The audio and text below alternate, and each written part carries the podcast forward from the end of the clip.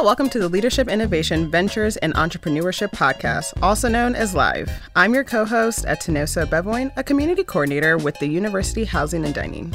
And I'm Brandon Jones, and I'm your co host. I'm the Associate Director for Student Learning and Development. Thank you for tuning in to today's episode. We hope you enjoy it. Welcome, everybody, to the Leadership Innovation Ventures and Entrepreneurship Podcast, also known as Live. And guess what? This is the very first time we're doing it live. So, to everybody in the audience and everybody tuning in online, thank you so much. I'm one of your co hosts, Dr. Brandon Jones. I'm the Associate Director for Student Learning and Development in Housing and Dining. And I'm going to kick it over to my co host, Atinosa. Hey, y'all, it's Atinosa here. I'm the co host of the Live podcast. I'm a community coordinator with the University of Housing and Dining. And we are so excited to be here. It is another Black History Month yes, episode. It is. Yes, it is. Super excited. This is the se- second or third second one. I guess it's second, really. Yeah. yeah. So we're excited uh, because, again, one, we're doing this in person. Uh, shout out to the Liberal Arts Instructional Technology Studio for allowing us the opportunity to use this space, but more importantly, to be before you all on today. Uh, we have a very special guest with us who was actually on episode 14 of our audio po- of the audio version of the podcast this time last year, Dr. Adrien Sebro. And so we decided to bring him back because one, uh, his work is just incredible, and two, lots of things that have happened uh, over the past year in the world of black sitcoms and streaming services and a bunch of different things. And I thought, who better than Dr. Sebro to come and talk to our audience and really help us to just really unpack this really cool conversation. So first off, Dr. Sebro, how you doing today? I'm doing good. Thank you for having me. I'm really happy to be here. Uh, come back from episode 14. I always wanted like, when can I come back? I didn't want to know if you wanted me back or not, but I'm glad y'all wanted me back. Oh, listen, I'm happy to be here. There's always a spot on the microphone for you, Dr. Appreciate Sebro. you. Thank you. Before we dive into uh, all of our questions and everything that we've got to our online audience, if you've got questions or comments or feedback for uh, us on the panel, but specifically Dr. Sebro, please don't hesitate to drop those questions or comments uh, in the chat, and we'll make sure that we uh, look, take a look at those. And if it's a question, we'll definitely try to get that answered during our time together today. Uh, but at this time, what I want is to give Dr. Sebro a chance to just kind of introduce himself and let him, let you all know a little bit about his background, his research, and his areas of interest, and all the things that make this brother a cool brother to me. That is. So, Dr. Sebro. so, with some background. Uh, As said, my name is Adrien Sebro. I'm an assistant professor of uh, media studies at uh, University of Texas at Austin, the Moody School of Radio, Television, and Film Department. And um, I teach a history of like black media in general, um, so film, television, digital media, uh, everything black. Uh, I teach that, and really it's about you know um, where we find ourselves as black people in the media and visually where we find ourselves. I always try to make my students reflect on that, how we see ourselves, uh, why we see ourselves this way, and like how how you can work to see yourself in another way. Um, so coming from my background, I um, uh, went to undergraduate at UCLA and my master's at Columbia in African American Studies and um, my, my, PhD back at UCLA in um, cinema media studies. And I've always been interested at the intersection of media, gender, race, and class, um, and really how much media is informed by who's creating it, um, by the political moment that it's in. Um, we realize that television aligns a lot with what's happening politically at the time. So with that, with those political thoughts, you know, where do we as black people see ourselves in the media, right? Maybe networks, maybe streaming, all these things change the way in which blackness is um, consumed and produced. So I'm always interested in talking about that in any way. And um, I study all things black sitcoms and comedy as well too. And that's kind of what everything I'm working on. And really um, the basis of everything I do is kind of tracking the ontological status of blackness, how it changed over time, why, and who are the major players a part of that. Fantastic. So before we dive into a lot of those questions, you also uh, a member of Alpha Phi Alpha Fraternity Incorporated. Yes, correct. Yes, awesome, awesome. Yeah. So shout out to the, all the Black Greek letter organizations out there. Especially got, got to shout that out during no, Black History Month for sure. Yeah. But I want to start with you know you, you started unpacking a couple of different things there about media and representation, mm-hmm. uh, and more importantly things from the Black experience. I think that the first question I want to start with. Um, I hope it's an easy one for you. Is you know what is blackness to you, Dr. Sebro?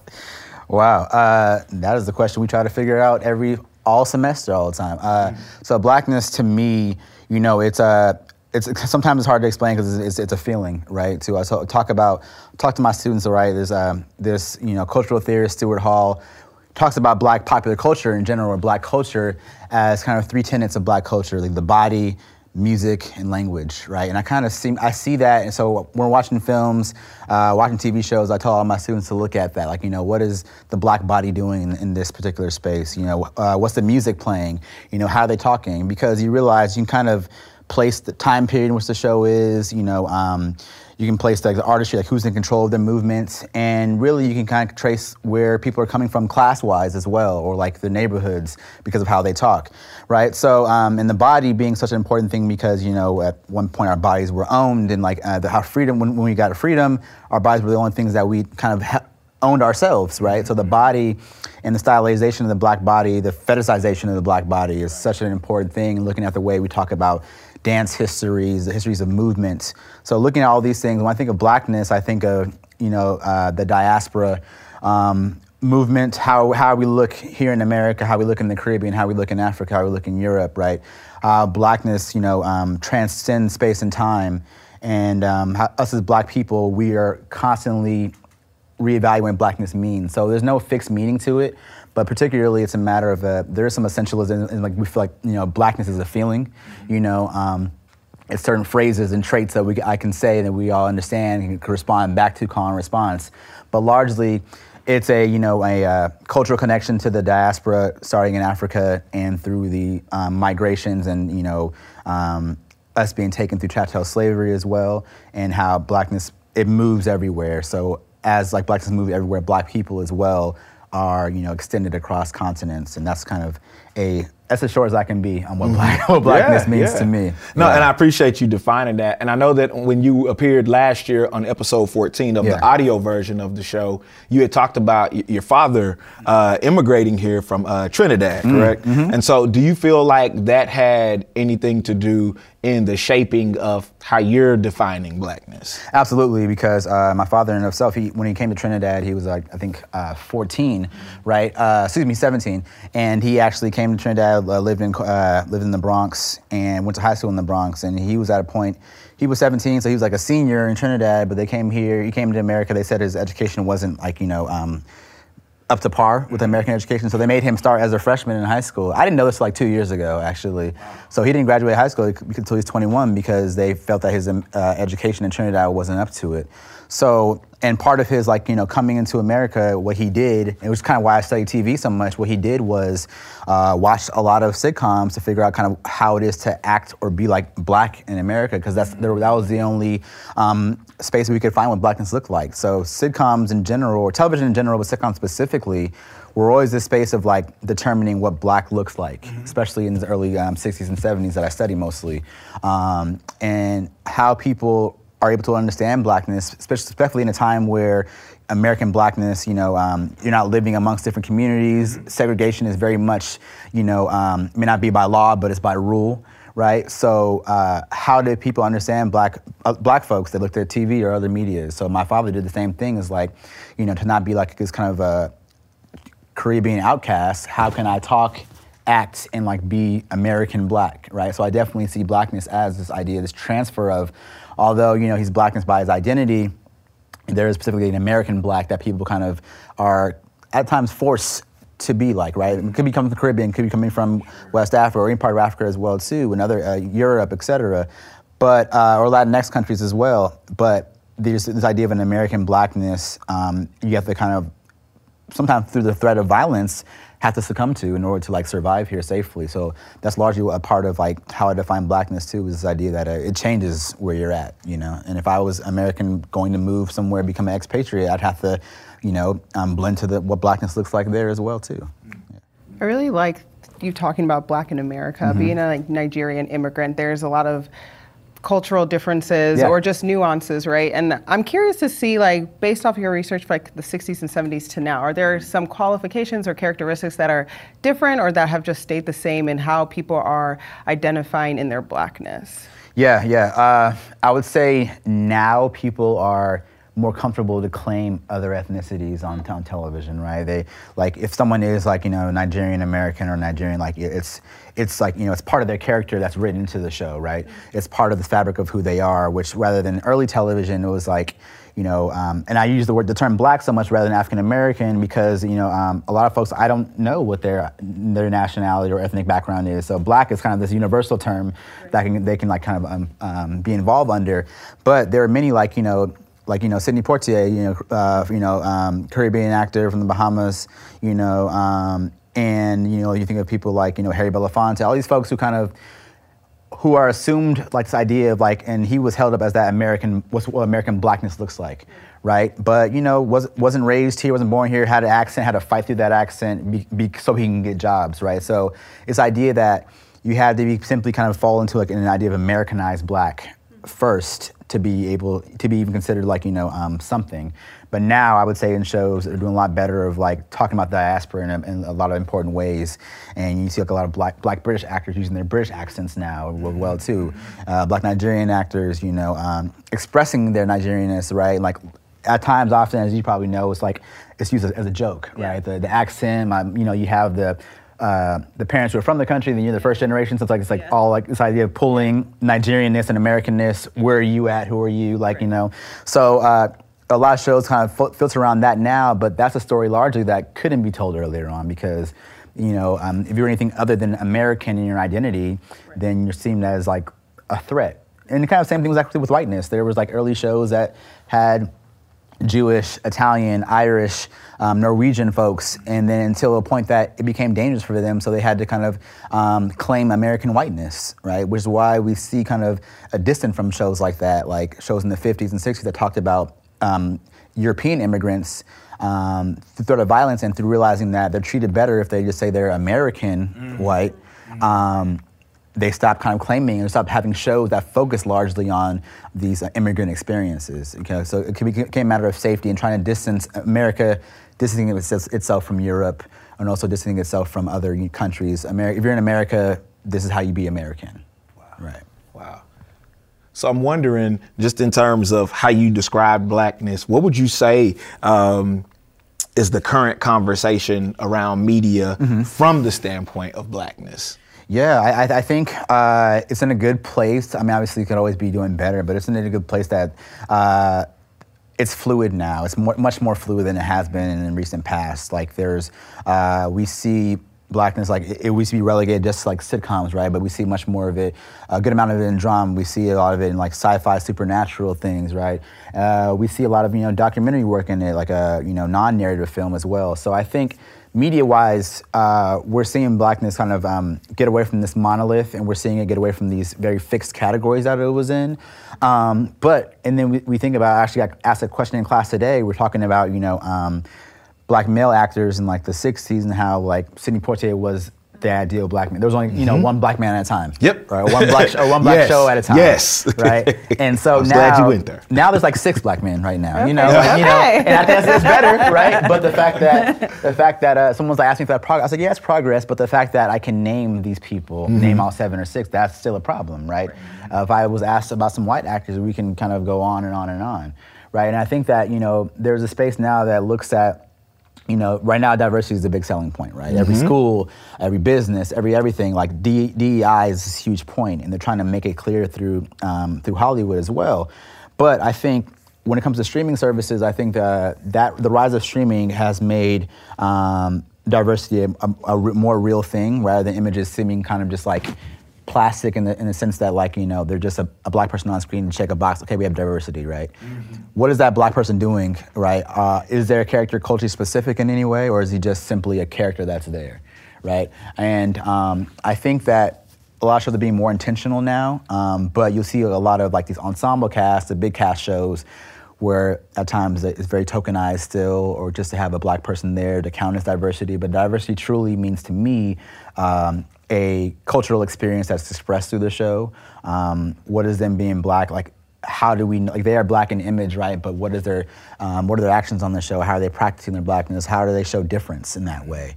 Um, so I think yeah, as far as blackness, it, it is showing that it can be fluid, right? It's showing that it can exist in different genres. Um, but a lot, a lot more work to do. But I think we're going on the right path at the moment.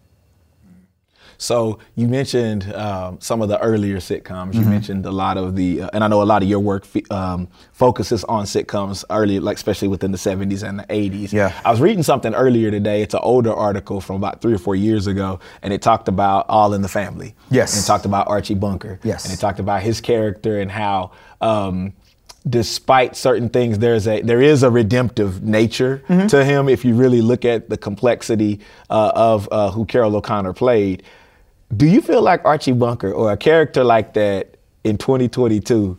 would a show like All in the Family make it? Because nostalgia's ruling the day right yeah. now. Would a show like All in the Family make it in 2022? Absolutely not. Because uh, All in the Family did what it was, uh, you know, it did what it did, and All in the Family, honestly, it, it it changed culture. Like All in the Family, you know. Um, that was the first show to ever have like a viewer discretion advice type of show, mm. type of description before it came on, right?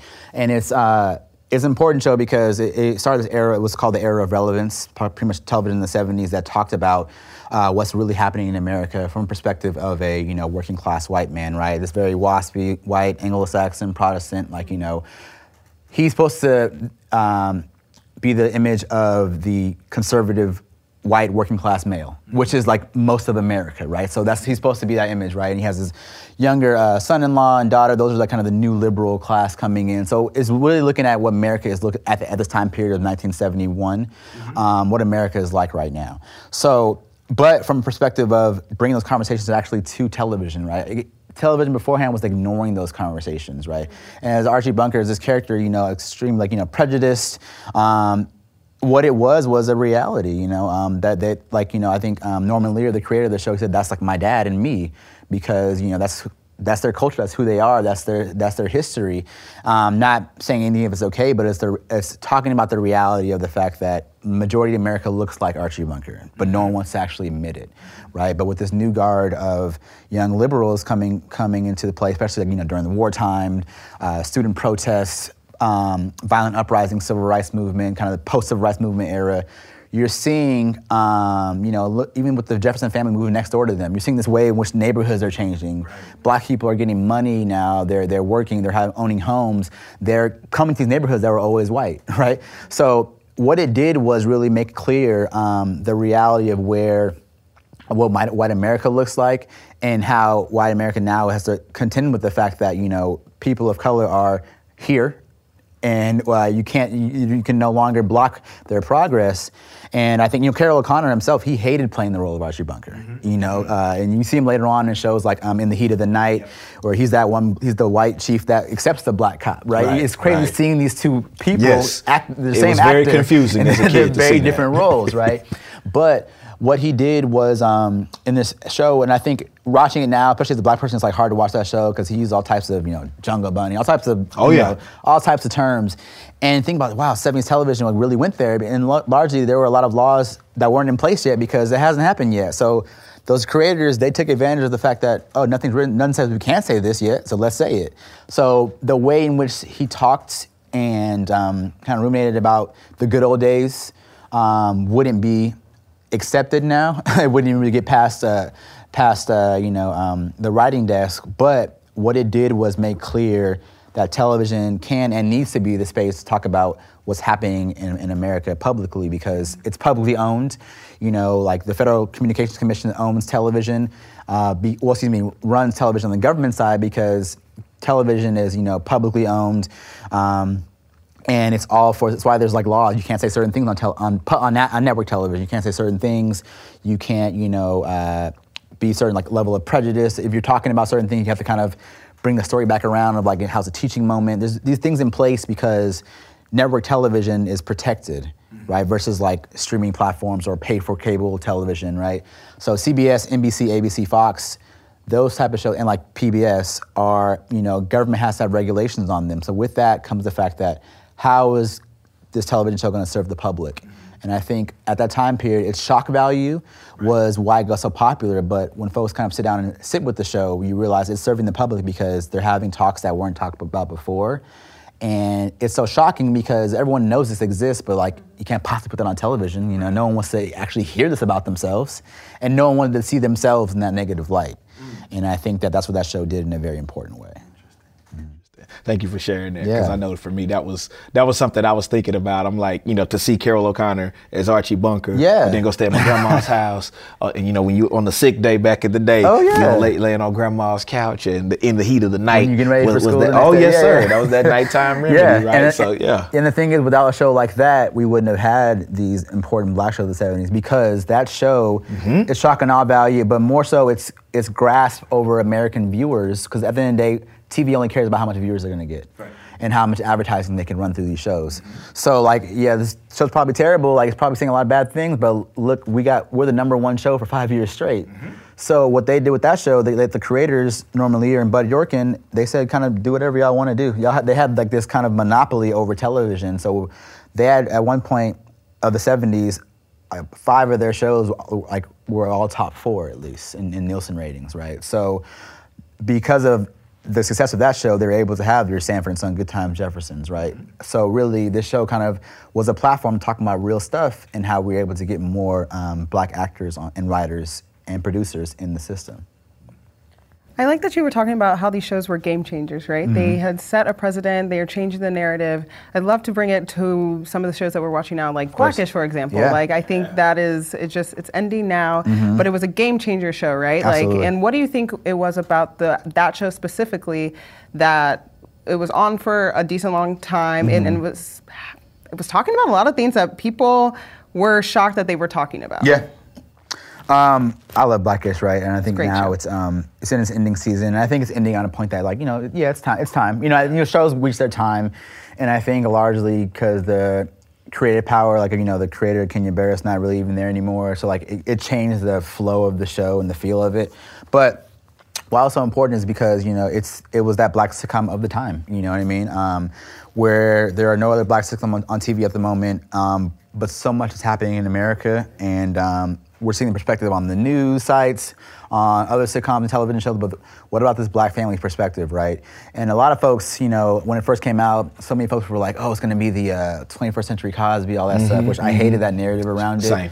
uh, because this is his own thing, and I think that it, extends the work because you know, um, as important as that show was, that show being Cosby Show, and we're talking about the show, not the person. The show, I want the to make person. that very Disclaimer. clear, Yeah. camera. uh, as important as that show was, and it can't be denied. Um, there are many things that this show did that that show has so much more potential to talk about and, and, and address that it didn't, right? But um, Blackish really, as an ABC sitcom, you know, national viewership, big network, they really, um, and I think in an era that Blackish had to be like now, you know, um, it couldn't have been 20 years ago. It had to be now where um, more of a kind of a liberal America, more of a liberal space where you have like actual producers and, and people in the studios that kind of like care more about issues. I would say a little bit more. They're still about the bottom line and the, and the bottom dollar, of course. But we're in a political space that was a, is a calamity, right? And like a lot, so much things going on, along with Black Lives Matter movement, along with schools, uh, everything changing so much. So we needed a way to make it all palatable, right? That's what kind of where comedy comes in, the sitcom space. And I think what was able to happen with Blackish, we were able to talk about these very tough issues in a lighthearted way, but but real, right? Bringing in folks like you know Laurence Fishburne and Jennifer Lewis. They probably weren't supposed to be long-term act characters on the show, but one, you know, they're black like legends in television, Icons. right? Icons. So having them on the show alone was like, all right, that's gonna bring some folks to the show.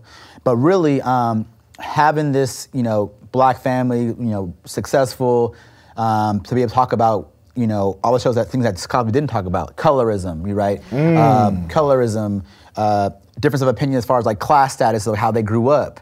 One growing up more, you know, wealthy or uh, more, you know, with a mixed family. One growing up from the hood. Like all these intra-racial discussions that happen. I think that's why it's important because shows talked a lot about but it's between black and white fam, black and white communities, but what about within the black community, right?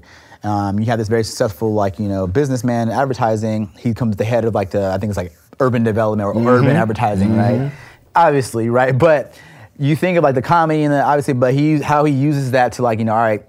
If it was a white person in that role, that would be a problem, right? So you think about these things that are, are real, and it reflects to a lot of folks that are kind of in these positions, and it had like now those type of spaces exist in advertising companies, right? So it reflected the way America is now um, and brought that full front and to a point that's like there are a lot of you know uh, naysayers about the show. Still, a lot of folks still don't like it. You know, um, you know, white and black. But I think what's important about this show is that they really uh, brought forth a lot of issues that were important to be talked about in a palatable way, but didn't skirt away from the issue that like make it seem like they were kind of like you know shying away from it. The comedy toned it down, which is the point of sitcoms in general, like you know to kind of oh comedy in general, calm down some of the seriousness, but the show, you know, tackled things that we weren't going to talk about, because like the sitcom mode in itself is is largely played out. When you think about sitcoms, largely about a family, picket fence, you know, and uh, there's an episode where the kid doesn't know how to dance. He's a school dance coming up, and then you know you've seen that time and time again, specifically sure. in like white sitcoms. Saw right? in the Brady Bunch. Exactly, sure. so many times. and I think what's important about these shows, uh, these sitcoms, especially black sitcoms, that you have to their, their culture is a large, a huge part of it. So that story comes along with that, and you can't ignore like the you know the struggle that comes along with being black, especially with these folks. They're black middle class folks living in Los Angeles. I don't care your class status. You're going as a black person living in a metropolitan city. You're going to face issues. Um, you may not be the same as someone living in poverty in those issues, in issues, right? But there are going to be issues at, if not in your neighborhood, at your job, place of business. You know, they're going to be there. So what it does is really tap into like a. Um, also kind of a, middle class status of individuals and folks who work at the corporate level, like the things that they go through at work, you know, that that one white employee that tries to be cool with you or down, right? And all these little things that come about. And I think that it really tapped into a generation of folks who are, you know, a huge buying power in media. Um, but what about their working class lifestyle? Or excuse me, their their uh, their upper class kind of um, middle upper class lifestyle at work. You know, it's not simply they at work and everyone's happy go lucky. Oh, he's the black guy. You know, like no there are these small microaggressions that exist kind of in all these spaces, especially the higher up you go, right? And I think that this show made those things clear, and that's why it's so popular and um, has great moment now. And I think that it was that show that you know had the had the realms to be that one black sitcom show. So that's another thing too. Like these shows were also important because or or uh, widely watched because there was no other black sitcom at the at the time. You know what I mean? So uh, that's going to make a lot of people be attracted to this as well because look, we got to all, especially black folks, hey, we got to watch tonight. You got to mm-hmm. get the numbers up. You yes. Know? So, yes. So it's very important that a show like this existed how it did. Um, it's ending on a great note, but you know, there that goes to a larger problem. There needs to not be just a one show that represents the race, and um, that show did it for so long. And I think that uh, to a point that it's ending on a great note now needs to end, but we should never be in that space, especially on network television. Mm-hmm. It's still the most watched form, form of television. If you think of folks in like the rural areas, we think of streaming now as mostly watched, but net, networks are still the mostly watched because that's what everyone has access to, right? right? You don't have to have because you know premium cable and streaming company. That's you have money for that. You have to have. I know I got I got my cousin account too, but you have to have money for most of this the stuff, Nielsen right? Ratings. Yeah, yeah, exactly. A Nielsen rating. You have to have money for these uh, for these things. So when it comes to networks those are still the most important. Those are the backbone of what television started as. Television is supposed to be kind of this great equalizer. It was called the citizen machine. So television was all about making what an American citizen um, should hear, should look like, should communicate about. So the networks and what they play, especially about black certain communities, that's what everyone can see. Mm-hmm. So if only one show represents that, that's a, that's a, that's not good. So we need to have multiple shows representing what blackness looks like in many ways. So do you feel like streaming services are gonna help with that? Because you think about, you know, you got Bel Air on Peacock, mm-hmm. you um, you've got uh, Tubi, and then you got, you know, uh, Grownish went out there, and then now you got Abbott Elementary on ABC yeah. coming in, Insecure on HBO, which we got to talk mm-hmm. about while we got you here. Yeah. Um, uh, you got a bunch of other shows that are happening. Do you feel like streaming services are helping? You know, broaden the number of black television shows that are out there, yeah. or because we're so stratified or in so many different places, it's hurting it?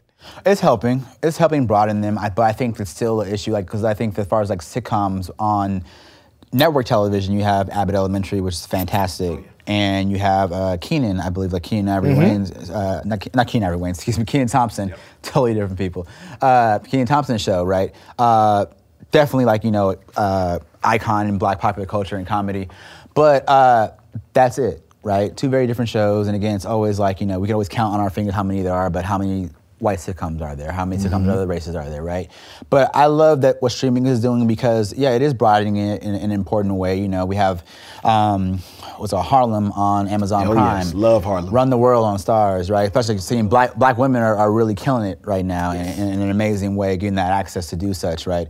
Um, and so many other shows and other and other like premium cable networks. You know, and Atlanta's coming back finally. You know, they all been too damn busy but now they're back. Right. So really, everything's coming back in full force, and I love that about it. Like you know, the fact that there is a black show kind of on every streaming service is, is a beautiful thing, right? I think, I think that it, it, needs to be spread because not, not everyone has all the services, you know. Because now there's a Paramount Plus, there's a Peacock, there's a, and like I'm losing track, and you know my bank account is showing it too. Okay. But, but, and I have like that black show, even the dramas. I have my powers, the whole universe. You know, I'm not, you know, not going off of not just sitcom, just dramas too. You know, seeing all of this important, and I think that it needs to be everywhere. So I think it also shows the fluidity of what blackness looks like because all these shows are different. You know, all tackling different types of blackness too. But again, um, it's harmful to the networks where obviously it is. Uh, to have a network show is very difficult. An successful one is very difficult, right? These streaming companies, specifically on like a Netflix or a Prime, Amazon they have nothing to lose with their streaming because they have such a big, you know, their services is mainly, you know, um, uh, uh, items that shipped and stuff like you know they, they're shopping through amazon is what their main service is they make billions off of that so if a show fails for them they don't really lose much because it comes with your subscription. Exactly, it comes with your Prime membership, yeah. right? And you're gonna buy that book on Amazon anyway, right? So, and um, but you think of Netflix too; they already have your money, right? So they can create a show, and um, if it fails, it fails, right? But when you think of network television, it's all about the advertisers, right? What can, what shows are the advertisers going to back, and how can um, successful would those shows be? So really, when it comes to uh, streaming services, all that is great, but the networks that are still the most watched channels on, on television Amer- America wide, what is this saying about what black blackness looks like, yeah. right? Uh, why don't why is blackness of an array of blackness only accessible to folks who have money, or you know, to the access of, of wealth and class makes a difference to how we see blackness. So I think that um, there's a detriment in that space where you know there needs to be kind of a more open forums of how we can experience race in these ways. But largely with streaming services, you know, um, it comes from a matter of being able to afford them, and um, that's where we get our array of, you know, I think us at a, you know, at a university, you know, access to certain materials we get is like there's there's some privilege there, of course, mm-hmm. right? But other folks who you know may not be here in this space, um, they don't have access to that. You know, they may not even know what a Harlem is, right? Because that's so still very much is a kind of like if you know, you know thing. You know, um, so things like that, exactly. Amazing show, but it's still like you know, if you have Prime and if you have this, if you have this, you can watch this, and you know, Apple TV Plus comes out with stuff. You know, there's all these things coming out, these different streaming companies, and where it's just like, it's going to come to a point that this, this kind of array of creativity in streaming might become a deficit because you know um, is there ever a true like freedom of creativity right? Because there's still a person that controls all this stuff to give all of it to say so and i think net- networks are definitely much more uh, rigid because of the you know the government control around them. But they need to be taken more uh, seriously and we need to do more work to get things on networks because um, we need to be able to utilize uh, the public forum to see blackness in a diverse way.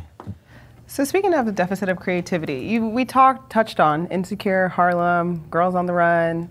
They're all, for me personally, they they all have the same basis. They're four four black women, women yeah. best friends. One's uber rich. One might be of a minority, marginalized group. The other one has dating issues. So the living the, single girlfriends, living okay. single, yeah, peace yeah, and love, you know, all that stuff. So in my head, I'm like, one, like I'm gonna watch Harlem. Well, I watch Insecure in Harlem because yeah. that's what I got. I got, I got you. I got you. Um, but I mean, the storyline's the same. Yeah. Is that is that kind of what you're seeing with the deficit of creativity and that it's placed everywhere? So. Mm.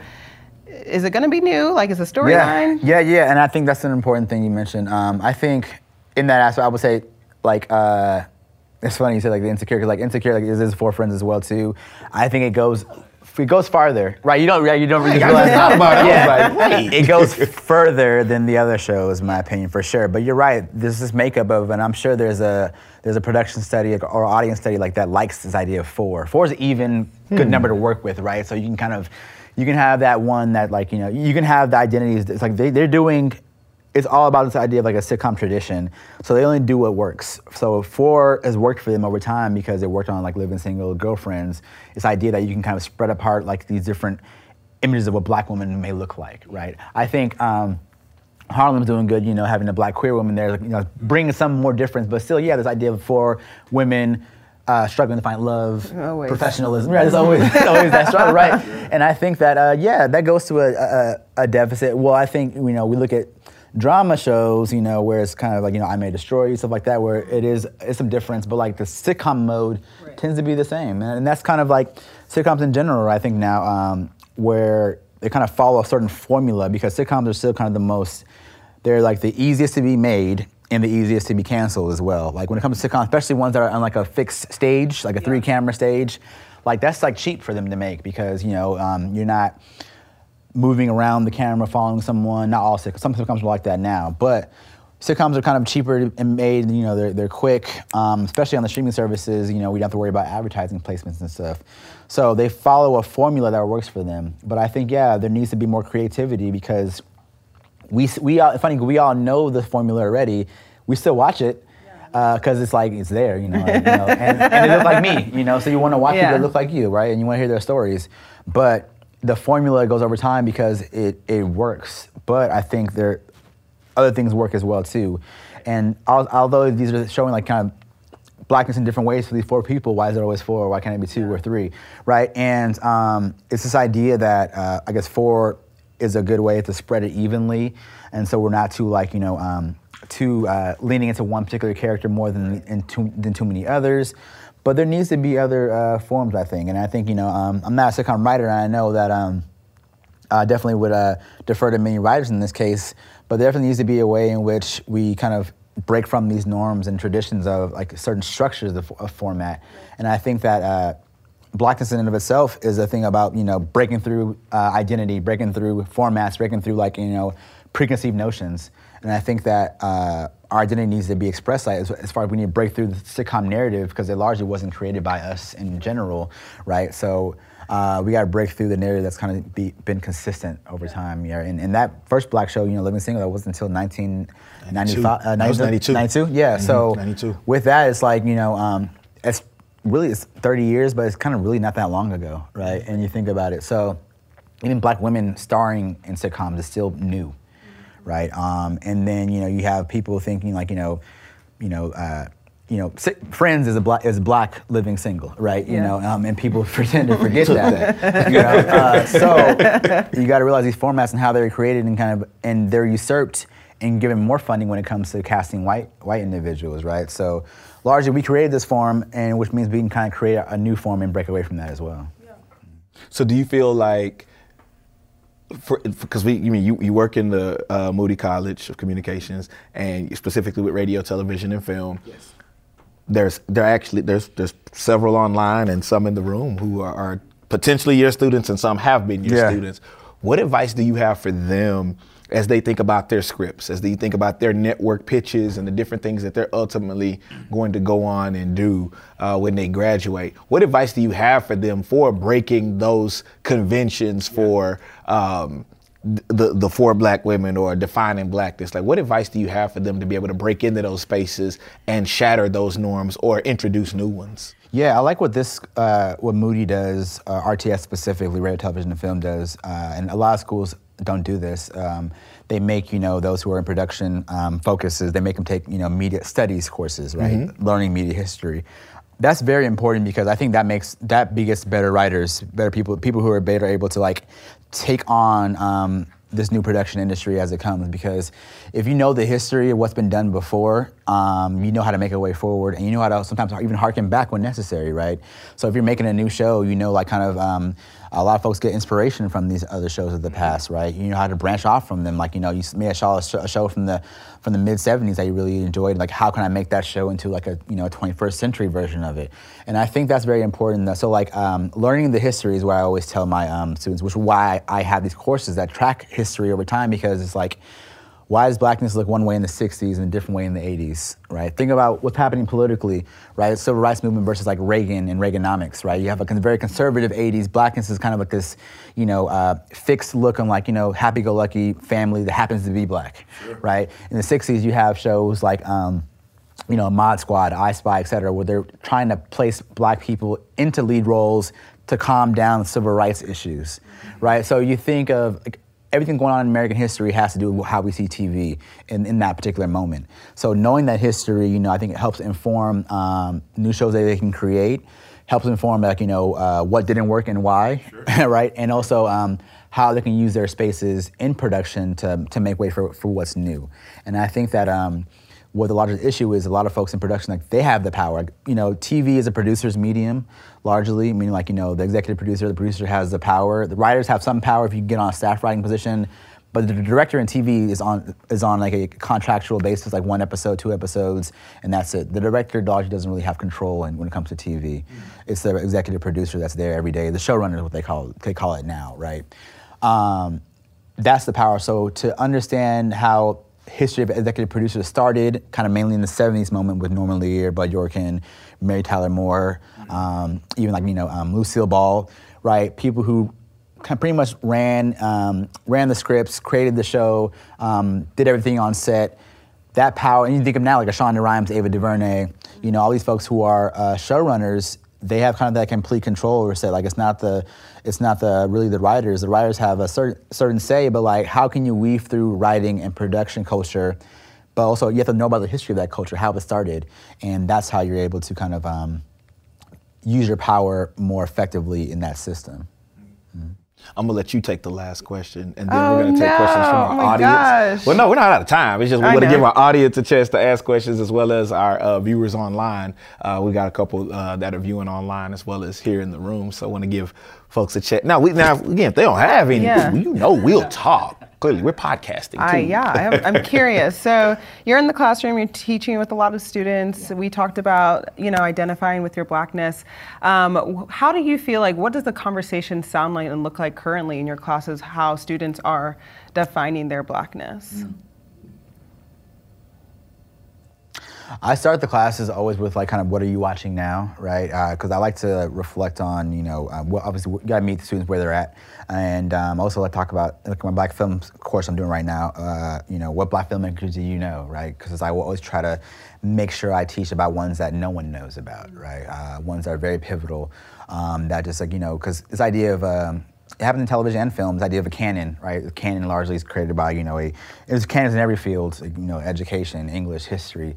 This canon of writers who kind of determine what this field is, and majority, more often than not, 98% of the time, those are white individuals, white men specifically, white heterosexual men.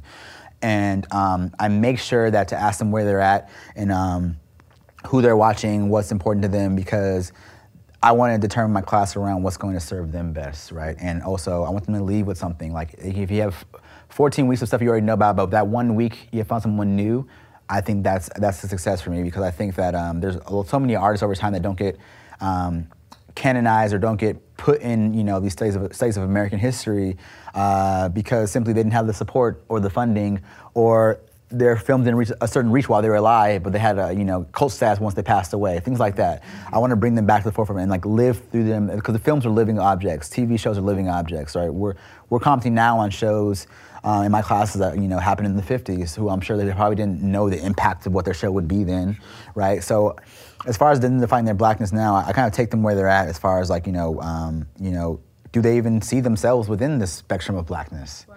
too? Because I think you know um, I never assume one's identity and never assume kind of how they see themselves, but I want to also, you know, open them up to like, you know, this is how I define blackness, or this is how you know blackness has been defined um, academically, and I want to always kind of push away from just the academic talk and jargon, because in academia we can we find ourselves having a lot of jargon, a lot of ways in which we kind of code our language so people don't outside of the schools don't understand it. And i always hated that like ivory tower rhetoric right still happens everywhere. And i've always been i always disliked that. So in my writing in my in my teaching in my lectures i always make sure to um, speak to people you know as if like it's the first time you're ever hearing about this stuff right because you have to meet them where they're at and you know and i think also folks tend to kind of um, act like or uh, feel like they should know these things so they never talk about not knowing them right? So um, a lot. I met a- I met as a, a, the other day at class. I showed you know Boyz n the Hood was like this kind of if you you assume if you black you've seen Boyz n the Hood. I've had like had about at least six or seven black students who hadn't seen the movie before, and actually I love that because like, oh I, I, y'all are gonna remember me in the film now. Yeah, And they're talking, they're telling me they're cried, all this stuff. I'm like, yeah, you, know, you know, when Ricky, uh, the Ricky tears were flowing, you know, Ricky. all these things are, you know, important, kind of, we feel like staples in black community, right, Mm-hmm, or black culture. And just because it was staples for us, like, and I think oftentimes folks like, oh, you haven't seen that? Oh, testing, kind of take their black card, testing their blackness, Right, right? right. And that's one thing I never try to do. Like, I always ask them, like, you know, uh, why you take this class? You know, I think that's, that's one way to I, I barometer, like, you know, how they feel about blackness and because if they're black and they feel like they, they don't prescribe blackness that's fine too you know but this class is about black film we're talking about black film culture history people community uh, creators and that's the perspective of all these films you know. There are other films that talk about black community but i'm talking about films that are about black people and from black creators. So that's where we are in this class. That's what we're going to talk about. But if you feel like you know just taking the class for credit which is fine too um, know that you're interested in class. We're talking about blackness and how it changed over time particularly how it's casted over time and who has like the space to talk about blackness. So um, meeting them where they're at not judging where they're at based off kind of what they watch and stuff because a lot of folks too just like um, their upbringings you know they may have been barred from watching tv and film which a lot of folks are they did, a lot of them you know um, socioeconomically couldn't afford cable you know um, a lot of them didn't have access to movies and other canonical things. A lot of them are immigrants who didn't know about a lot of these shows and stuff too. So um, I love meeting people where they're at, and I love introducing people to new, especially black people, to new black shows that they never knew about because they see themselves. I did a talk with, about you know um, a different world the other day, and like the larger crowd of all black students, mainly they hadn't seen it before, and now they want to watch it because it's all on HBO Max. You know, um, they all want to watch it now because they're like, wow, I still see my, this is like 1988, 87, 88 when it started, and I, they see themselves in it. Especially the struggles of you know being a black student at a predominantly white institution, right? Seeing these black students at, an all black school, how they're able to network, com, uh, find community. So how can they make kind of their own little community here at UT? So like finding ways to meet them where they're at and stuff that they haven't watched before. All right, let's watch it and talk about it. How do you feel about this? So I asked every student, like you know, um, after a screening, what do I think about this? How you feel about it? Did you hate it? Did you like it? You know, and not judging them based off of their um, where they're at. Um, just like talking to them now, like all right, seeing this film from '85, does it reflect to you now in any ways? Do you make them skip season one? so I show. I'm intentionally asking that I question. show episode folks. one so I can show the rest of it. So they Okay, see the just making sure. I'm like, forget episode one. I'm talking Season, skip season, all of season. season Yeah, yeah, one. but also- pre Debbie Allen. and a huge portion Lord. of that, you know, talk about content creators is why you know people when talking about histories, histories of uh, a different world. We're not talking about any episodes in season one. We're talking about season two onward. Thank you. right, and everything changes, and but that is a complete history and lesson, a two week long lesson about what changes when you have black creators talking about black issues on television, and I think that's an important thing. Like black content being from a, a black perspective, and what changes in the show because of that. Uh, I know I, I said that Tanosa got that last question, so my apologies Yeah, for bowling no. that in there. It's just when, yeah. when we talk a different world, it's like I, I have to. I cringe watch season one just to be like, Yeah. let's just get this over with. Yeah. Let's get this over with, and then boom, immediately we change the theme song. Debbie Allen fires everybody, and it's like, oh, this this school went from a PWI to an HBCU like it was supposed to be. almost overnight, honestly, and in, in a great way. And I think that yeah, it's important to watch to understand TV history and understand power structures, Yes. and understand like kind of this like uh, TV, like all kind of, you know, like you think nepotism in business. TV has nepotism, like. They go to who they know can write television, right? But writing television, like, you know, it's not easy, of course. But writing television is like, you know, a skill, of course. But when it comes to you know white studio execs and, and, and EPs, they go to who they know, and uh, simply a white person who did not go to HBCU or understand the college black culture experience cannot run a show about black college culture. And I think that they rely on this person who is a great, you know, is Anne Beatts, uh, great writer, where we're Saturday Night Live, great comedian, but you were kind of out of your depth in this case when talked about specific black culture. And that's not you know a discredit to you but you're just you just can't align with it right? And i think that uh, that was a huge lesson in the importance of um, black cultural creators in these spaces talking about black popular culture. Um, but yeah getting to your question is meeting students where they're at in their in their blackness or journey to, to such, right? I remember I've talked to some folks who, who like they felt like kind of they told me kind of they've you know um, it was cool. They, told me they felt more black after my class. I was like, that's cool with me. You know, I like that. but also too like once people feeling like you know some students say like they're like they're kind of like you know uh, not mad but upset with their parents didn't show them these, these films and shows too, right? And I think that's an important thing is just like these shows track you know um, different times in black popular culture and blackness what blackness looks like in the 90s or 2000s and earlier than that. So meeting them where they're at and um, showing these films now at a, at a kind of more adult age and like talking through the film rather than just watching the film passing by. It's about literacy, media literacy. Like, what are you learning from this film? Yeah, we just saw a scene of someone doing a drug deal, but let's talk about the character. Is the character poor? Why is he poor? Why does he sell drugs? Do you think he's a bad character? No. Why do you think he sells drugs? Because he can't afford anything else. He has no education because his mom made him get uh, drop out of school to go to work. So you think about the societal issue. So like it's about reading the film more deeply. He's not simply a drug addict or be a drug dealer. Um, think about why he had to succumb to that. Think about the socioeconomic background. Think deeper into film and media, and that's how you kind of get the most out of it. I think. So what we're going to do now is uh, for our audience that's here in person and all those who are uh, viewing online, going to give you a chance to put your questions uh, in the chat. Uh, for those of you who are in the room, feel free to ask your questions out loud. We, the microphone will pick you up. Uh, but don't worry, you won't be on screen. So if you're worried, like, I don't want to be seen, that's okay. You, you don't have to worry about that. But uh, what questions do y'all have for Dr. Sebro? I have a question.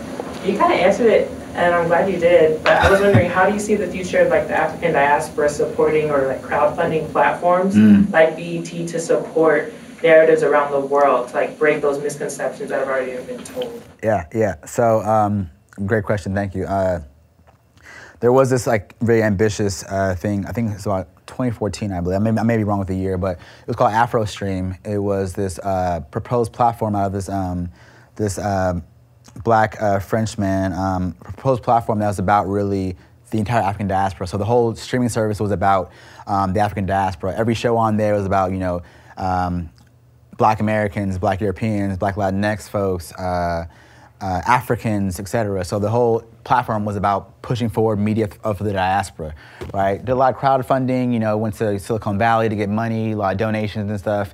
And it had, you know, it's kind of, uh, it, it lingered for a little bit, you know, didn't reach a certain popularity, but it kind of ended up kind of failing because lack of funding. You know, folks because it, it's it started competing with like at first it was you know based in Africa, and you know um, Nollywood or Nigerian films. Uh, you know, that's like the biggest market of, uh, of film, like straight to, pretty much straight, straight to video market that they have there. It's the biggest market of like, you know, selling and, and creating media. Um, well, they say second big, biggest compared to like uh, Bollywood, but really I think it's I think it's the biggest. They just have like they don't have the metrics to measure how how fast that stuff moves in Nigeria and Nollywood, right? But so AfroStream had a kind of um, control over like you know um, casting larger West African film because no one was controlling it. And then the very next year, Netflix started casting um, African film, and like that's the person you don't want to be in competition with, right? Uh, so Netflix kind of you know um, usurped whatever plans that AfroStream was having to be that only place that you can receive certain African cinema or television shows. So it was kind of it was very ambitious, um, but it was kind of like Netflix now is this media giant or streaming giant. Uh, obviously, it was very hard for them to compete with them, so that made it difficult. I think AfroStream still exists, but it's like a kind of more of a if you know, you know. There are great things you can watch there, but I think streaming services have that potential. You know, Netflix has done some like a lot of African series now. Speaking on diaspora, they they do some work there. Um, I've enjoyed some of their African produced shows, like uh, um, Queen Sonoza was a really good show. Uh, love, loved that show. I think it was like the first show, like uh, Netflix show in Africa, like well, in, in South Africa specifically. It was an action genre too. Yeah, loved it. Um, African woman starring in it, and um, you know a lot of other shows. Uh, Kings of Joburg, one really good one as well. Uh, so the potential is there and the ability is there, um, but it's mostly a matter of the care. So it goes into a matter of um, us as audiences and viewers, you know, pressing them for this more. I think we're in a position now, especially with everything going wrong along the lines of DEI, diversity and inclusion, we have the ability now to pressure them more for these things because everyone is trying to. You know, you have like the uh, the strong black lead. That's like their kind of their social media thing. They have it for like every um, um, underrepresented minority now. They have a kind of a version of, of strong black lead, right? Um, we're in a space now where we can push for that, and I think that um, the way African countries now are kind of uh, definitely having more technologies and broadband access, we're seeing more productions come out of there now. So I, I want to say it'll be for the better, but as of now, it's kind of only Netflix has that power, so it's, it's still centralized. And I think any media that's centralized in one service is is not good because um, that's how you get a monopoly over it. And that's why, like you know, the FCC exists to like prevent monopolies. No one should be in control of too much media because that's a huge political power. Uh, so it's kind of scary when you think about how much control Netflix has as a, as a streaming power, but they have the ability to.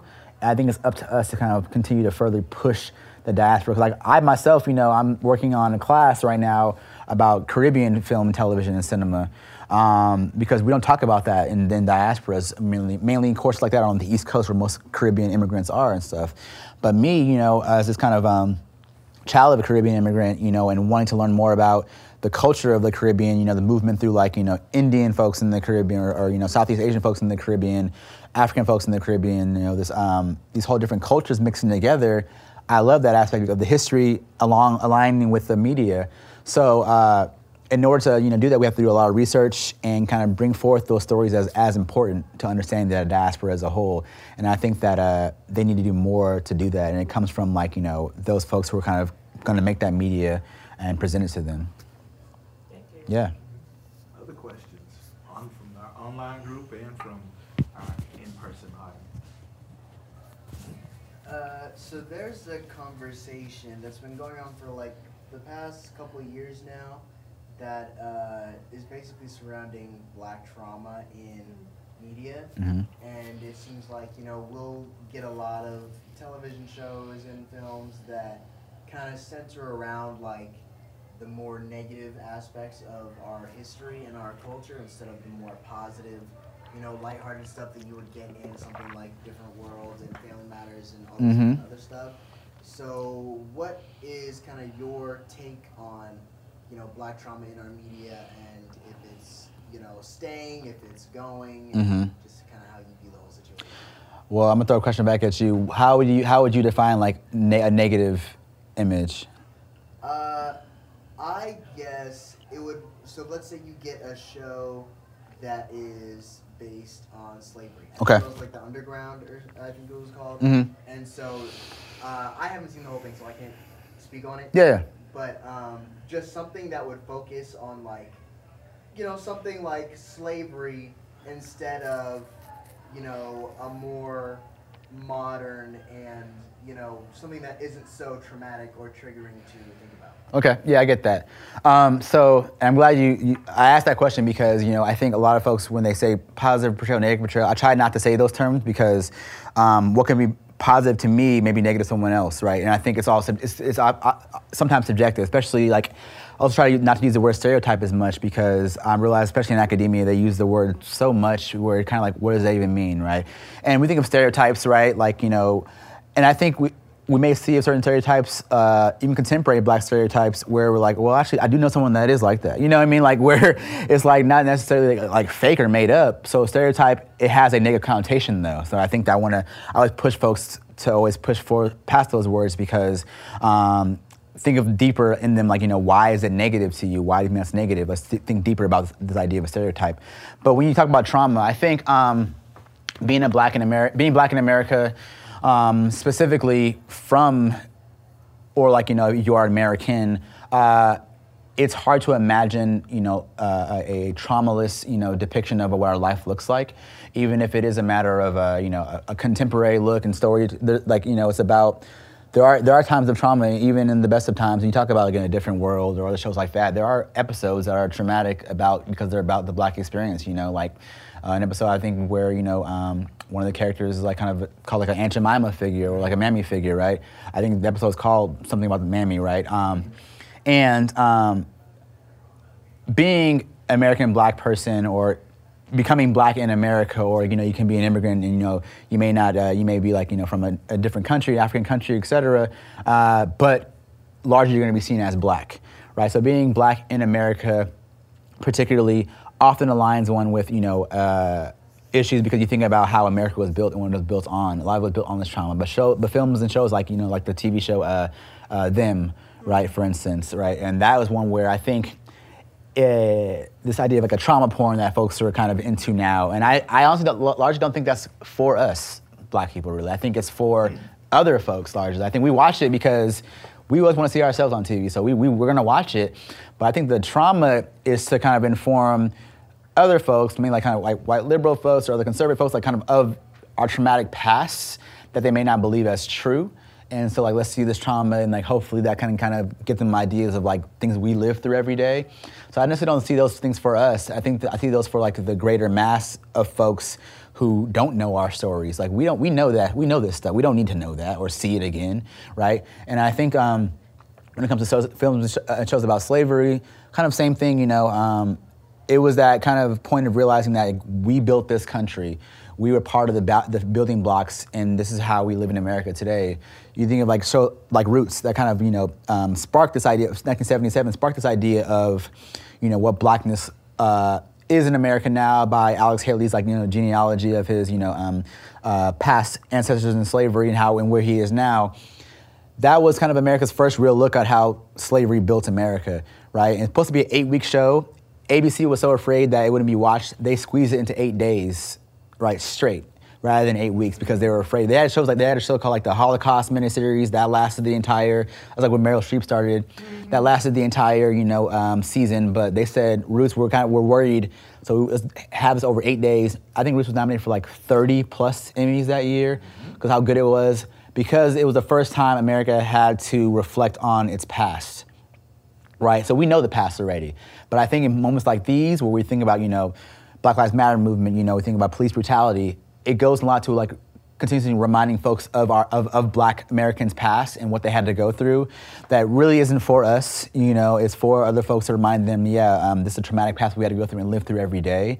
So unfortunately I don't see the black trauma stopping, but I see that uh, uh, I see an important balance that's coming, right? Um, especially in the fields of like Afrofuturism, you know, think of like, you know, worlds beyond like what, what blackness can be, um, what blackness can look like, or thinking of alternate, alternative histories of blackness. We're seeing a lot of that as well too, in the supernatural as well, which I love to see because it's about um, reimagining your own blackness, what blackness looks like to you through a supernatural or through like if this didn't happen, what blackness be? Like we think of like this idea of Wakanda, right? This like kind of if we had a nation that was never, you know, um, quote unquote colonized, right?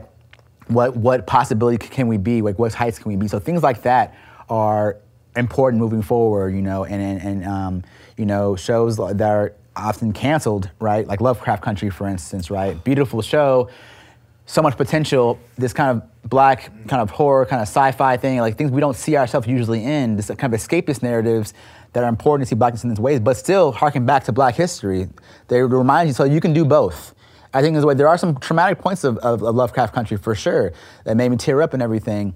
But when you balance it with, you know, um, po- black possibility and um, black freedom and feeling like, you know, you know, you're not in a fixed place, I think that's where we see progress coming, right? But when it's strictly trauma being thrown at you and baited, it's not necessarily for us.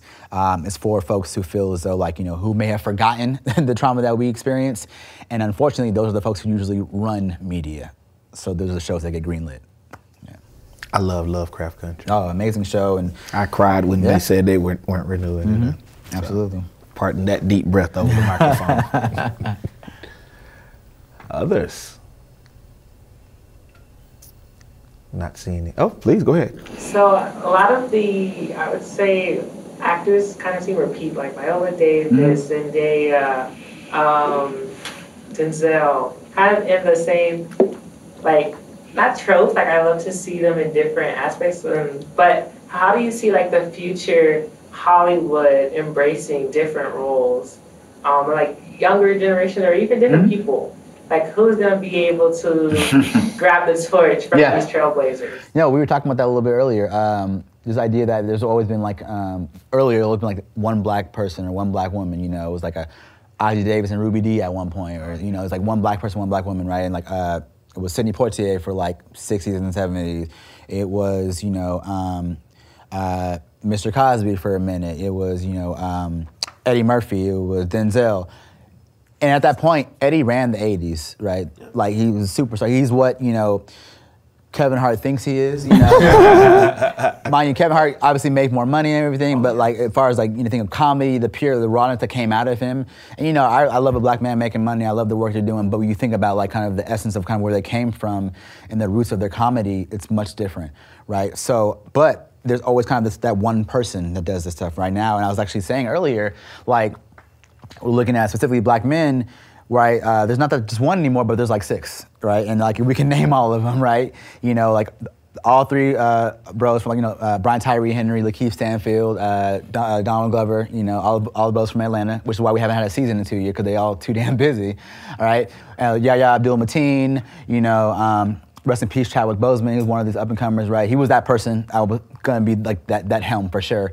And of course, you know, Michael B. Jordan. You know, um, so you have these group of folks, right? And you think of like black women, it's different. Like you know, you have Viola Davis playing everybody. She has she's playing uh, Michelle Obama coming up. That's going to be dope. You know, and, and, Viola could do no wrong. You know, uh, but you know there needs to be an array of individuals because there are many folks out there who are doing the work. Um, so we're having a, a, lot of folks come up in, in in the ranks largely through like streaming shows and stuff too. But when it comes to films, you know, you have like a like the Tessa Thompsons, other young folks, kind of like kind of get this realm up. But I think black women are, you know, uh, definitely needs to be a more concerted effort on getting more black women faces out there as well. But the fact that, you know, if asked on like who a black lead may be, Mahershala Ali, I'll add him to that list too but I can name all, all of them, right? that's, that's, that's the problem. I think in and of itself, it's, um, there are progress, the fact that it's not just one anymore, but I shouldn't be able to name all of them because if I ask, if I'm asked about a white actor, I can go on and on and on. It's not a discussion. You're not, you, you kind of don't know who's going to be next. But for black actors, we know who that vanguard of folks is, who that kind of clique uh, of black actors are. You know, I didn't even mention Daniel Kaluuya, you know, um, uh, uh, David Oyelowo, like all these, you know, black British actors as well too. Um, Idris Elba, you know, old boy who plays in um, um, Damson Idris, who plays in um, Snowfall. Snowfall. right? You know, so many black men shows, but again, that makes it also clear to how many, um, how less of black women-led vehicles are there. You know, there's no more scandal, there's no more how to deal with murder. We're the black women-led vehicles right? No, we're insecure now too. That's still that's still you know ended on a great note. Had you know because you know sometimes shows can go on too long, as we all know. But that makes it clear too the lack of black women-led vehicles there are as well. So uh, these companies, especially streaming, they have the ability to make that possible. Um, but I want to see it happen more so in the feature space, right? Uh, when we look at, you know. Uh, we look at the Academy Awards, we look at big award shows. And mind you, I hate the award rhetoric because so many great stuff doesn't make awards, and we all know it's all political who these awards are. But I would like to see a face of like black female actresses, uh, best, best actresses. I would like to see five out of six be black. That would be amazing to see, right? In whatever world that may possibly be. but I think that um, it's moving in a direction specifically for black men because that's how this, you know, patriarchal system works. You know, black men first, and then black women, and hopefully black queer people. Well, excuse me, black gay men first, then black uh, queer people, and you know, and so this way it moves it's a very patriarchal system. It's moving slowly but surely, but I think that it just fully makes clear the lack of black women vehicles we need more because again, we can name all these folks, and which is beautiful. But I want there to be a time where there's an array of folks. I'm like, damn, who was that? She's dope, you know. Um, but I want to see her next, right? Um, so yeah, I, I, the potential's there. It's just a matter of you know, they're probably like, y'all like Viola Davis, so we're gonna throw her on, on another one, right? Um, which no one's gonna complain about, of course, but we need to make concerted efforts uh, to show again the array of what we look like as a people and how we act. And um, we're not fixed in certain identities and certain people don't represent all of us. And i think they're sometimes throwing viola that, uh, that image like look you the black woman so be all of us right? Yeah. Any other questions? I have a question. Go for it. Yeah so the Wire showed a harsh but real look into the reality of inner city Baltimore yeah. um, at the underfunded schools and stories of Michael, Randy, Namond, and Dukie, the Corn Boys. Um, yeah. So, what are your thoughts on the portrayal of that very real aspect of Black existence in America, mm-hmm. um, how they're handled, and the need of those stories to be told? Man, I love that show, and I'm glad you mentioned like that's the shirt I'm wearing. You know, it's uh, love the Wire, I love the show. This is probably my favorite season. I believe it's season four, like because they do like you know, um, you know, the police department. They do like the docks, the education system, politics. I didn't like the docks at all. Season two was yeah, no, no, no.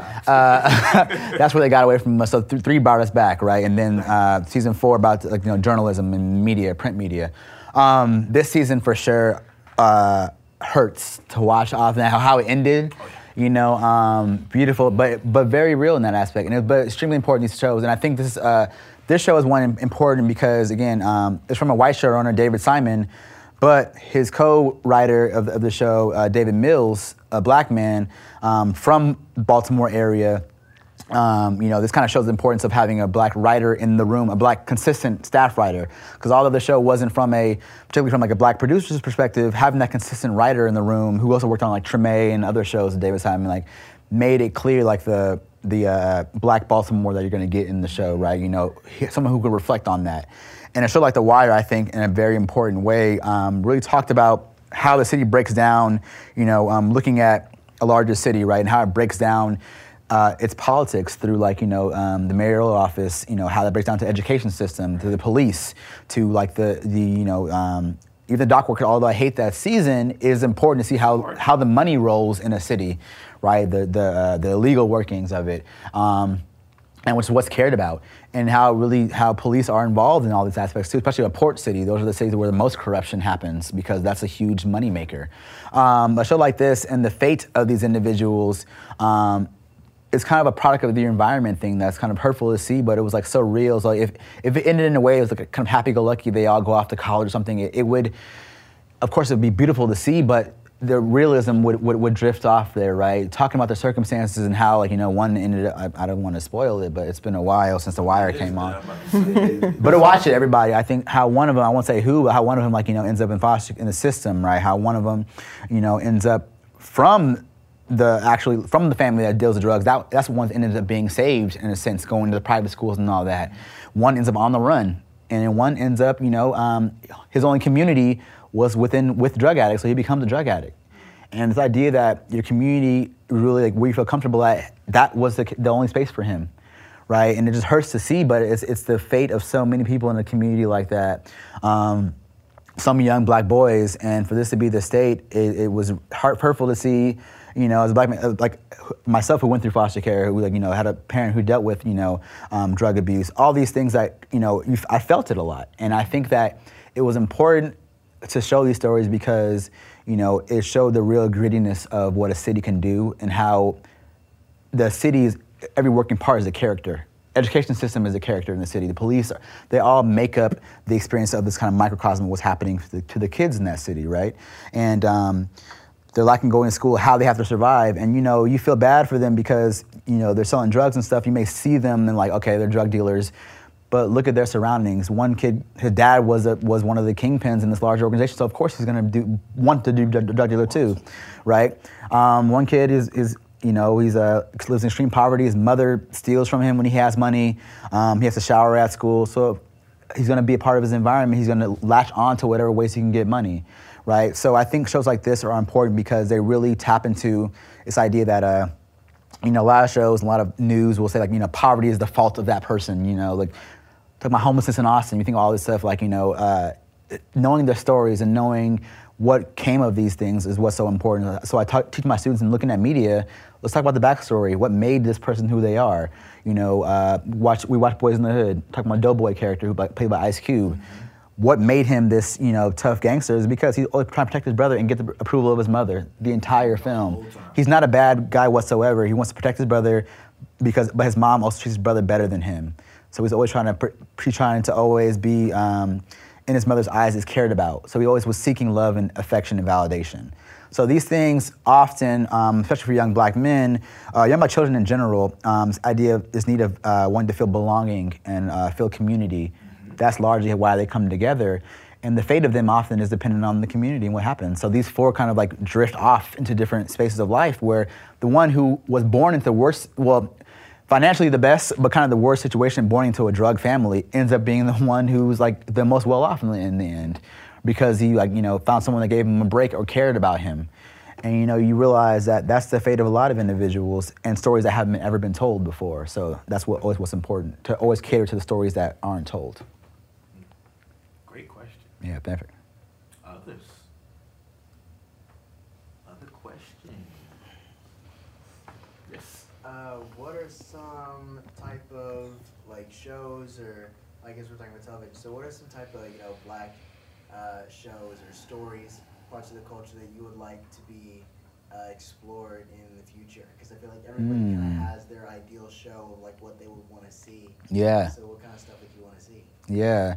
Um, someone gonna take my idea and write it and, and win awards off of it. but no, um, you know, I always share information. So for me, I've always wanted to, in the style of, uh, like, you know, I got caught into like the, uh, you know, the like the Shondaland early stuff, like Grey's. You know, it's like what's the, season 18 now. Right now, I just want to see how it ends. I'm like, I've spent just wanted 18 to- years watching this show. Oh, I need to see how it it ends, be. right? Um, but like, I got into shows like that, talk about, you know, like um, the personal lives of the folks in certain jobs. I think I think of like a show like Grey's Anatomy. Then I think a comedy like Scrubs, both about kind of black. Oh, excuse me, both about surgeons or life of like living as surgeons, but like comedy versus drama, right? So I've always been interested in shows like that. But then I think of like you know, a show that really came out that kind of was uh, was kind of an idea I always had was uh, that show. Um, the Chair, that came out on Netflix, right? Um, I love Sandra Oh, great actress. Um, but I always wanted to talk about this idea of like, you know, um, how uh, maybe a comedy around kind of like, you know, black faculty at like a predominantly white institution, right?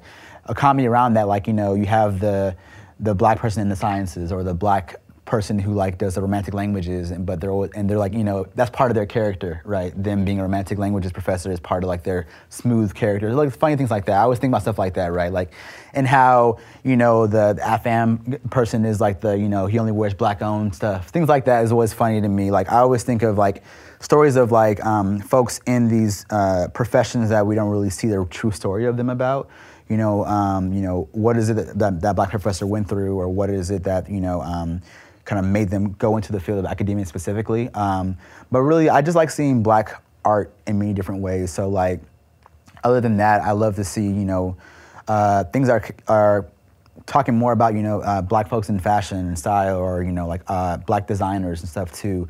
I love shows like you know a lot of the um, creative shows that talk about kind of the, the design process. Like you know I look at uh, a service like Complex, like right, that's like the uh, sneaker shopping and stuff like that. I love stuff like that because they're talking to people about like you know shopping for sneakers and talking about the history and stuff, and then they're all talking about like you know this idea of sneakers and like how it was a part of culture for them. And for myself too, when I think of like you know when I like wear clothes and think I think about you know like you know who made this like the fashions and like especially like you know black culture and how advising that. I think that's why in my black popular culture ca- class, I do a whole week on like black fashion and like um, what comes from that, right? Uh, you know, what made them design a shirt this way? You know, what are they saying with the clothing? You know, uh, what is largely saying about kind of the history they tapped into? So things like that. I love hearing stories about that. It doesn't need to be a TV show. It could be like a you know a YouTube series like that. And I love media actually that isn't structured by the constraints of television or, or, or film. I love this kind of homegrown media that comes from like a Vimeo or a YouTube series, like where you can kind of um, not necessarily do what you want, but you kind of is like made for for you and by you that you can kind of like lower budgets, like stuff that really kind of in front of a camera, talking about your livelihood. So I really enjoy like you know a lot of random YouTube shows about like or, she, or channels about like you know. Um, folks experiencing new cities, stuff like that too. Like especially black folks experiencing new cities, like how to be black. I ran a couple on like how to be how to like how to uh, live a black Austin experience, like stuff like that randomly, right?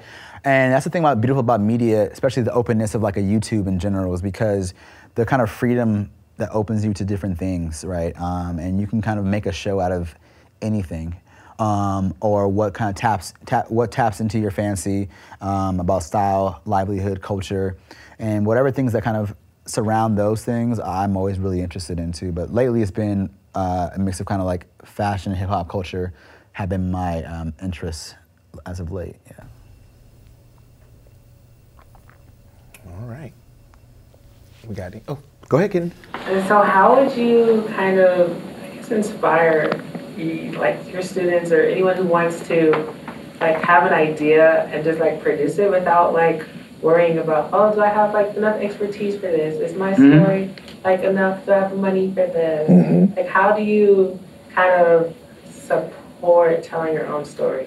Yeah, I think the expertise thing. I think first is like you know, um, expertise. Like you can um, research can be done by anyone. You know what I mean? Like um, find resources. I think, um, and also when you look at when you watch. The, so if you're thinking about some, creating something, you know, find things that are kind of similar to what you want to create, but obviously you're the difference, right? What about you is different? Why would they come to you? I think that's an important thing, right? Um, of all the, I just talked about fashion, so I'm, I'm gonna bring that up again. Of all like the fashion sites, right? What about your site is different? Uh, you know, maybe you focus specifically on, you know, uh, retro Jordans, right? I'm just throwing something randomly out there. But your specificity is gonna be what's most important, right? Why would people come to watch your show, channel, whatever it may be. And as far as like, you know, expertise, it goes to, you know, consuming these things. You know, when I, like, I'm a media studies professor, but like, I study black sitcoms specifically, but I have to watch all sitcoms or all television in general because I have to talk about how sitcoms are constructed as a whole and then how we see it as black sitcoms specifically, right? So it's about being a kind of a master of your craft. You have to really put yourself into there. So really look at things that may not be exactly what you want to do, but are like, you know, um, tangential to what you want to do, right? They're are connected close enough that you can see like, all right, cool. Now I need to be more specific to what I want to do. Start with the overarching themes of what you like, uh, what things may touch that, and then from there you can find specifically what's for you. That's how you get gain kind of like a visual expertise when watching things. But also, you know, um, I being in a, a visual field, um, but I'm also on the study side, so I have to write and read. Um, I much rather watch things, uh, but I have to read for my job and for my writing because I have to know what has written about, been written about already because that informs how my work's going to be different, right? They talk about the show already. Many people talk about the shows that talk about my writing, but how I talking about the shows differently? What am I taking from these shows differently as well? Um, but also giving respect to those who came before you in that way too, like talking against them, finding an argument, right? So reading these things is going to be important too. So reading, watching, and um, also really um, people you know are going to be your harshest critics. So I think also be you know be open to showing them your things. Like if it's, you're creating a new media, uh, a new channel, a new show, whatever, or writing something, show them, get their perspective on it. And I think the best thing is if what you're doing doesn't make sense to someone who doesn't like do what you do, then it then it needs to be worked on. So like myself, like if I'm writing about history of like Black TV, right? If I'm talking to a friend of mine who does who works in the natural sciences, right? If they're reading my work and they don't really understand it, then I need to be, I need to do better in my writing because I need to make it be able to be clear. It should never be just for folks in my field to understand. And I think that's kind of like one of the things in academia that happens so much time. Like they use words, they use terms um, that are only people in academia can understand. And I think the best things are. Uh, are uh, what's being able to be received outside of folks who just already understand what you're doing right? So be sure to always kind of share your work with folks who um, aren't connected to your like you know um, interest at all. And I think if they can find use or value in it, I think that's a good step as well. Yeah, no problem. Well, we're going to go ahead and uh, close our session this evening. We want to thank everybody uh, in our audience and those of you online uh, who are tuning in. We want to thank Dr. Sebro yeah, uh, for, for all me. you're doing. You can give him a round of applause. Yeah, yeah, absolutely. Thank you so much for uh, hanging out with us of and course. educating us and entertaining and teaching us uh, on this evening. Uh, for those of you who are tuning in online and those of you who are here, please make sure that you check in just so we can track and see who all was with us on today. So you got those QR codes down here at the front and in the back. Uh, hopefully in the chat, uh, you all received the uh, QR, not the QR code, but the Qualtrics link, just so we can know who tuned in with us this evening and so that we can follow up with you, get some feedback and thoughts, because uh, I think we're gonna do this again. this is our hey, very first time doing yeah. this live and in person. We normally only do the audio version of this, this podcast, so beautiful. I think we're gonna do it again in person. And uh, uh, Dr. Sebro really enjoyed uh, talking with you. We definitely got to have you back for another conversation. I, I promise it. it. won't be another year um, before we do that again. But uh, we got two other, uh, well, three really happening in the life of our campus this week for Black History Month. Tomorrow, we have a Black History Month uh, poetry reading and writing workshop that's going to take place from 5 p.m. to 7 p.m. over in the Littlefield Patio Cafe. Uh, and it's going to feature uh, a local artist. Her name is Kamari Hawkins. And she's going to uh, be giving away some of her poetry books as well as some of her writing journals. And we're going to learn how to write poetry. We're going to learn how to create together. And so that's going to be an exciting time. Uh, and then on Wednesday, we're going to do uh, an evening with Dr. Moore where we're going to have a discussion about his new book, Teaching Black History to White People. Uh, we're going to have free food and dinner at that event. And there's dinner tomorrow at tomorrow night's event. And then on Thursday, oh, and the event with Dr. Moore is going to be in the San Jacinto uh, Hall multi-purpose room. So make sure you come to that, 5 o'clock p.m. on Tuesday. Um, yeah. Tuesday, yeah. No, no, no. Today, what's Tomorrow, Tuesday is Littlefield Patio. This is why I should wrote it down.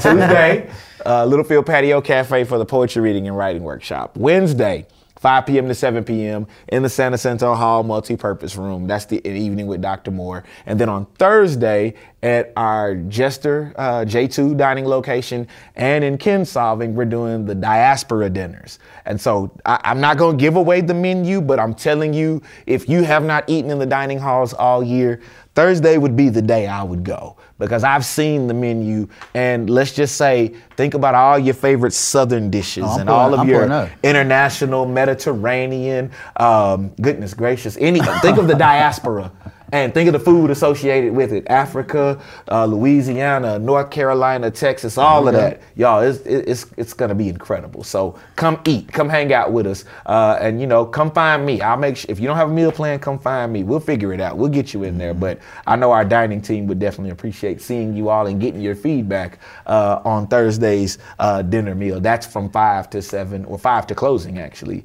uh, as well in Kinsolving and uh, J2 so want to thank you all for coming out thank you to the Liberal Arts Instructional Technology Studio for hosting us and having us in here as always we want to thank our media and marketing team from Housing and Dining and every one of you who came to hang out with us on today and my co-host, as always, wonderful. Make sure you get the camera shot. You know, don't don't close without showing it to Nosa. All right, I'll hear about it afterwards. But uh, do you want to give them the final words? No, thanks for coming. We're so excited for our next episode. Um, we'll talk to you soon. Um, make sure you get connected with Dr. Sebro. Check out his class and course list for next semester if you're interested in that and having these conversations. So check out next episode. We hope you enjoyed today's episode.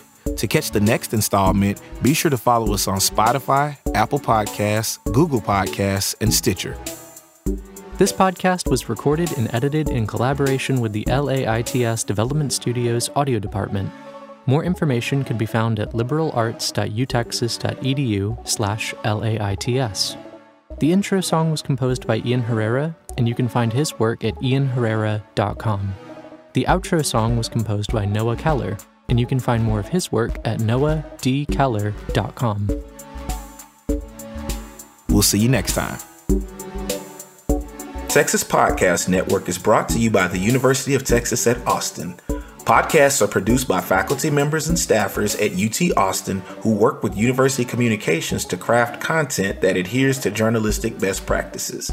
The University of Texas at Austin offers these podcasts at no charge. Podcasts appearing on the network and this webpage represent the views of the hosts, not of the University of Texas at Austin.